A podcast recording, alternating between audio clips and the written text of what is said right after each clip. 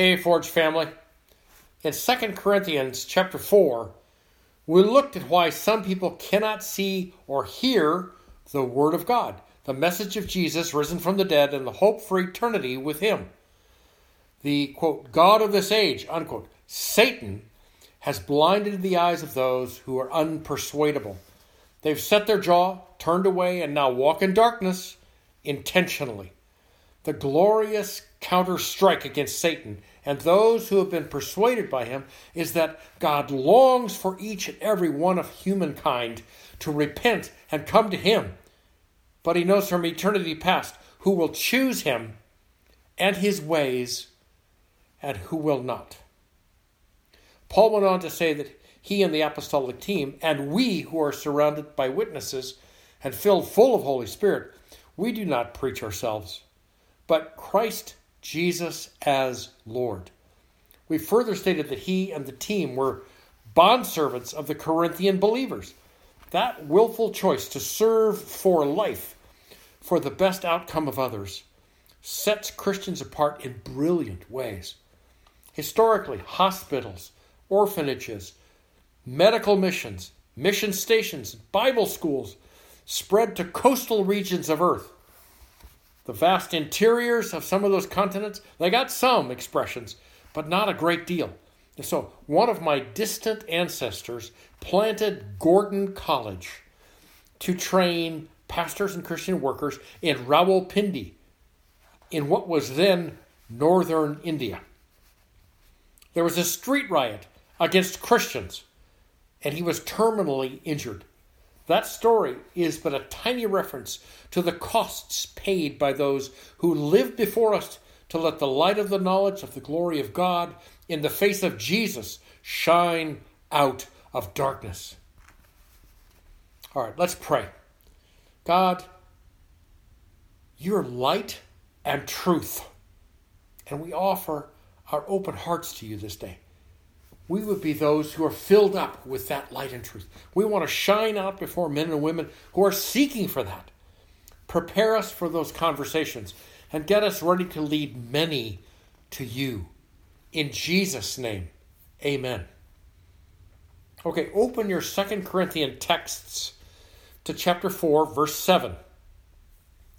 Begins with, quote, We have this treasure in earthen vessels that the surpassing greatness of the power may be of God and not from ourselves. And what is that treasure that we that we believers have?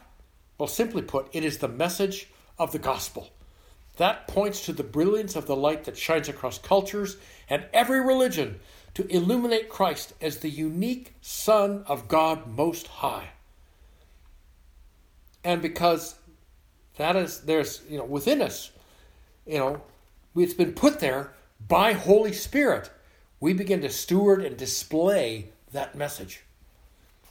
During the Jesus movement 50 years ago, I lived with a man named John Fischer.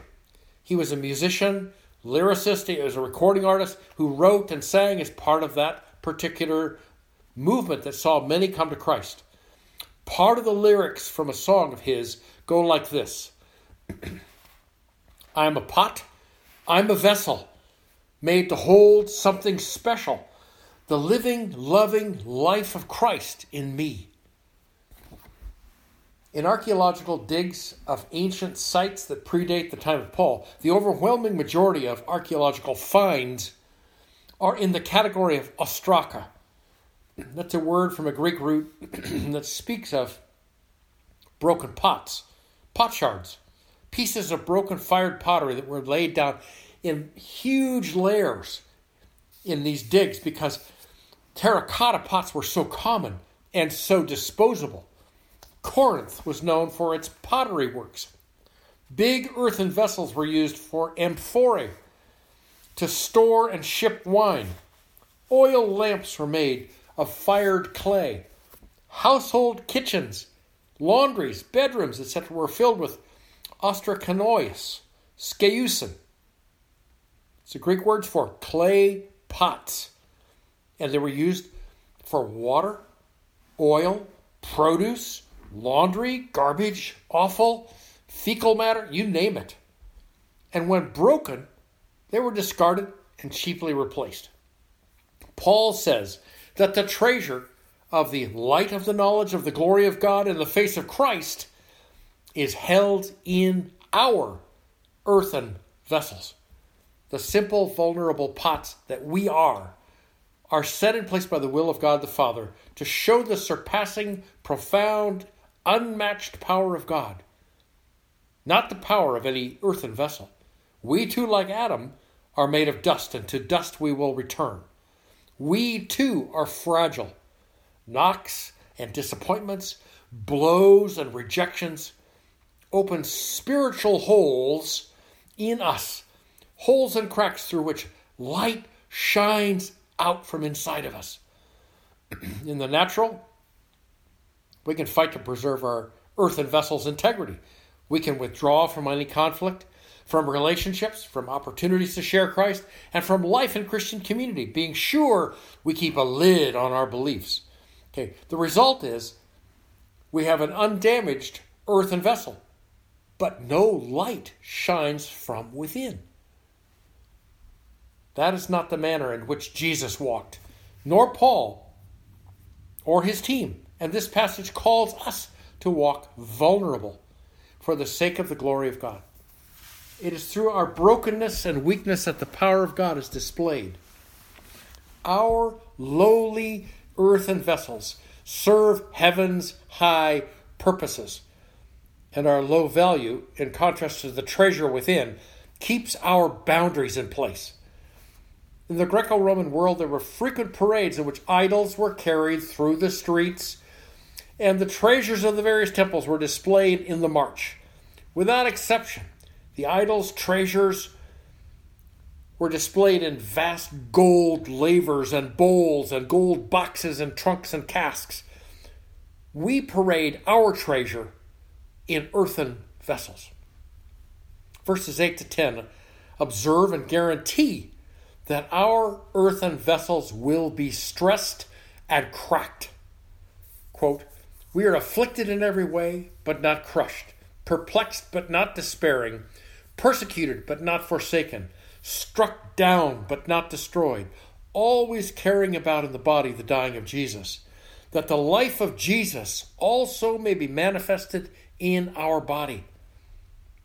Now, here Paul lays out four contrasting realities he begins with recurrent pressure that a, that um, uh, it's used. It's a word that's used in Greek.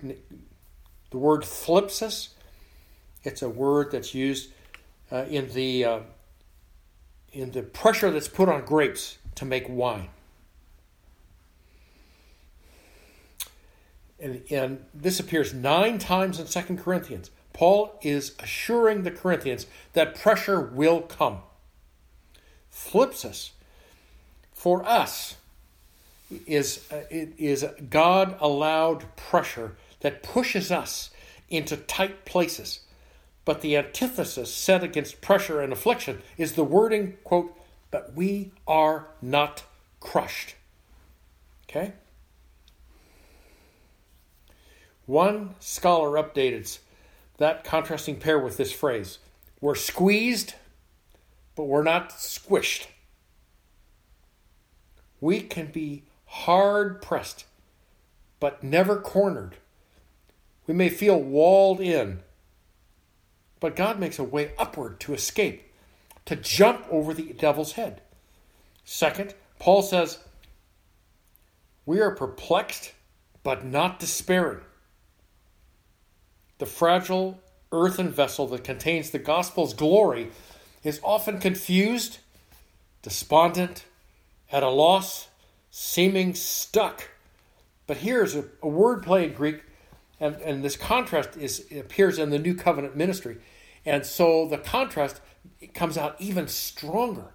Paul says, We may be bewildered, exhausted, discouraged, but then Paul presents his contrast, and his answer to all of that blockage. Here, Paul says, in Christ, by Holy Spirit, we're not in despair, not confounded, not befuddled, not at a loss.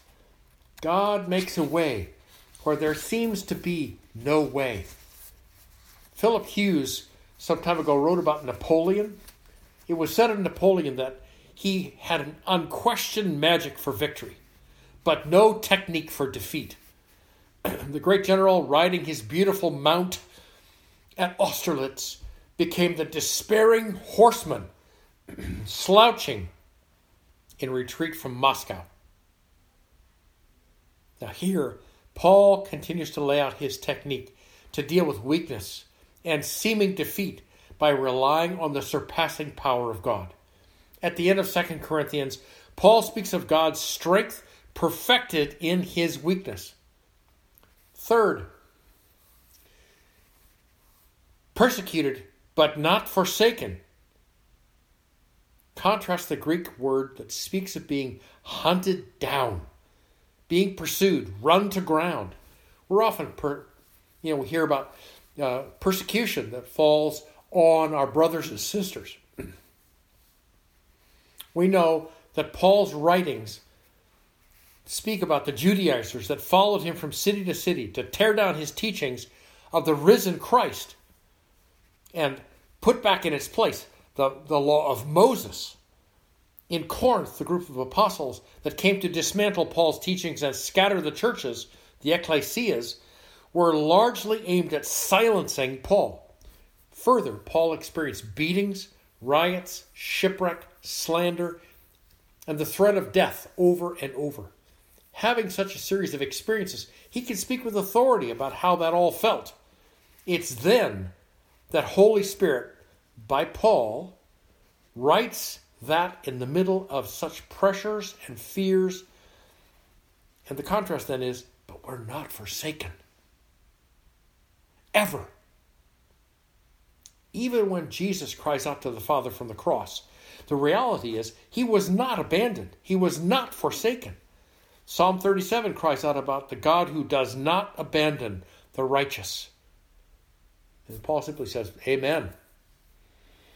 Joan of Arc, facing death by being burned at the stake for a supposed heresy, said to those who had once stood with her, but were choosing to abandon her at the end, quote, It is better to be alone with God. His friendship will not fail me, nor his counsel, nor his love. His strength fills me and I will dare and dare and dare until I die. Fourth, there's this paradox of struck down but not destroyed. The Greek word katabalein means laid low by a blow or a weapon, abused, bullied, cast off, or rejected, stricken with an illness, or even slain.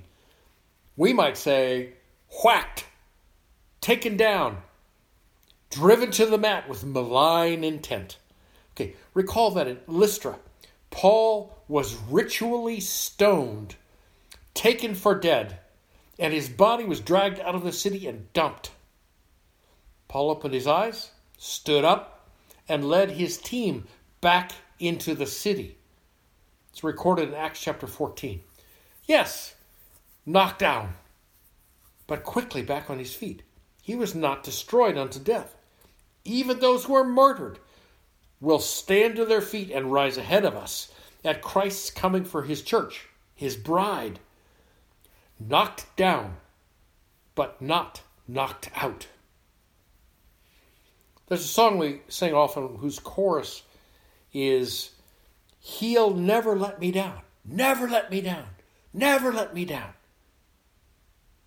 Well, in the natural, that's not true we can often feel like, oh God, where did you go? This is really hard.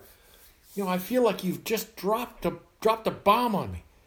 And we can experience loss and failure and, and seeming abandonment in the face of real events that happen to us. It is in the spirit that we can sing such lyrics as true. True truth. The power of God within us in our earthen vessels pushes back by Holy Spirit so that we withstand all manner of pressures. Now, if you take an empty plastic soda bottle in hand and screw down the top, now try to crush it with your hands or, or stomp it with your feet. Okay? there's an invisible force that's pushing back. Even if you puncture it, all you do is release that force, that invisible gas. Likewise, when an earthen vessel is squeezed and struck in all manner of ways, it survives by Holy Spirit because it contains the astonishing power of God, ready to be released for others to see, shining out through holes and cracks.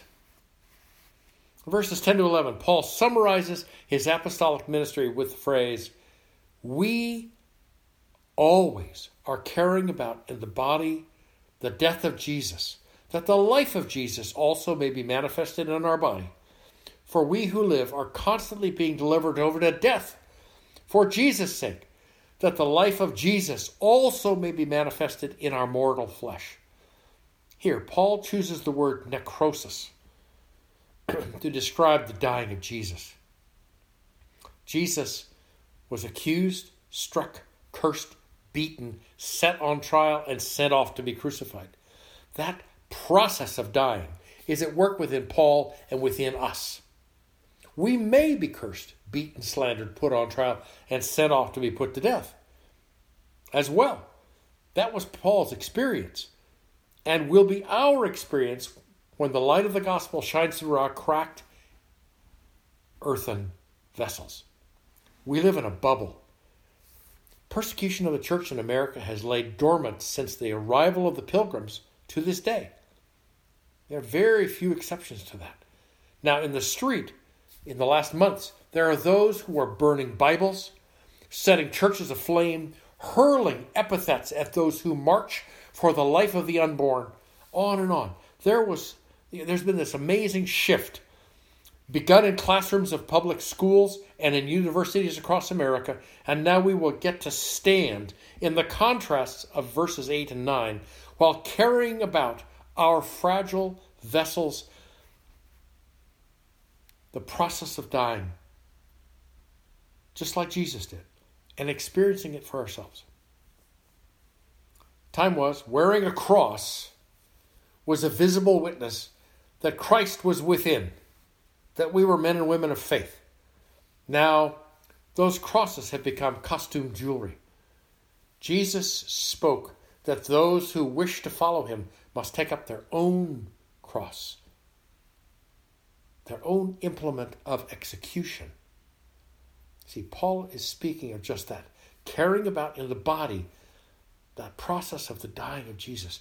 Dying precedes resurrection and ascension. Both have been promised to us.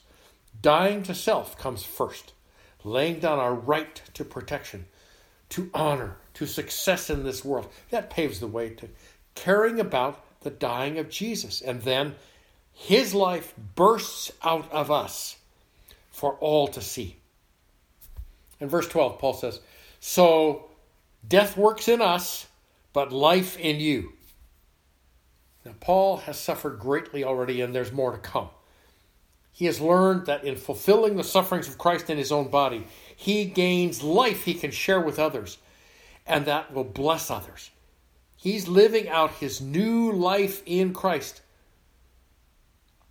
and is no longer self focused or self protected. Rather, he's learned to empty himself in the presence of the Lord, just like Jesus did in his humanity as we continue his mission, as, as Paul continues his mission to the Gentiles, it will result in more physical blows, but the blows will result in the blessings of the Holy Spirit on other believers.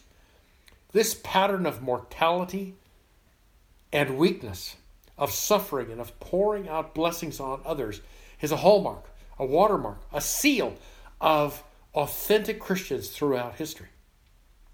Now, Forge family, Treasure? Yes. But with blows that crack us open so that the treasure is revealed. We are accorded the high privilege of carrying about in us the dying of Jesus and his pattern impressed into our words, deeds, thoughts, and attitudes so that we become like him. Know with certainty Holy Spirit pushes back into the teeth of torment, persecution, confusion, and pressure you are beloved by God, and He will never abandon his chosen vessels. To some, the death of Christ is folly. To us, it is a path to walk. Holding his hand, empowered by Holy Spirit, so that mortality will one day take on immortality. Earthen vessels pass away, but the treasure in us lasts forever. Squeezed, but not squashed. Bewildered, but not befuddled. Hunted down, but not abandoned. Knocked down, but not knocked out. Let's pray. Lord God, none of us looks forward to being wounded, to the blows, to disappointments, or suffering in the natural. Thank you for pouring in Holy Spirit to fill us and to push back when those events befall us.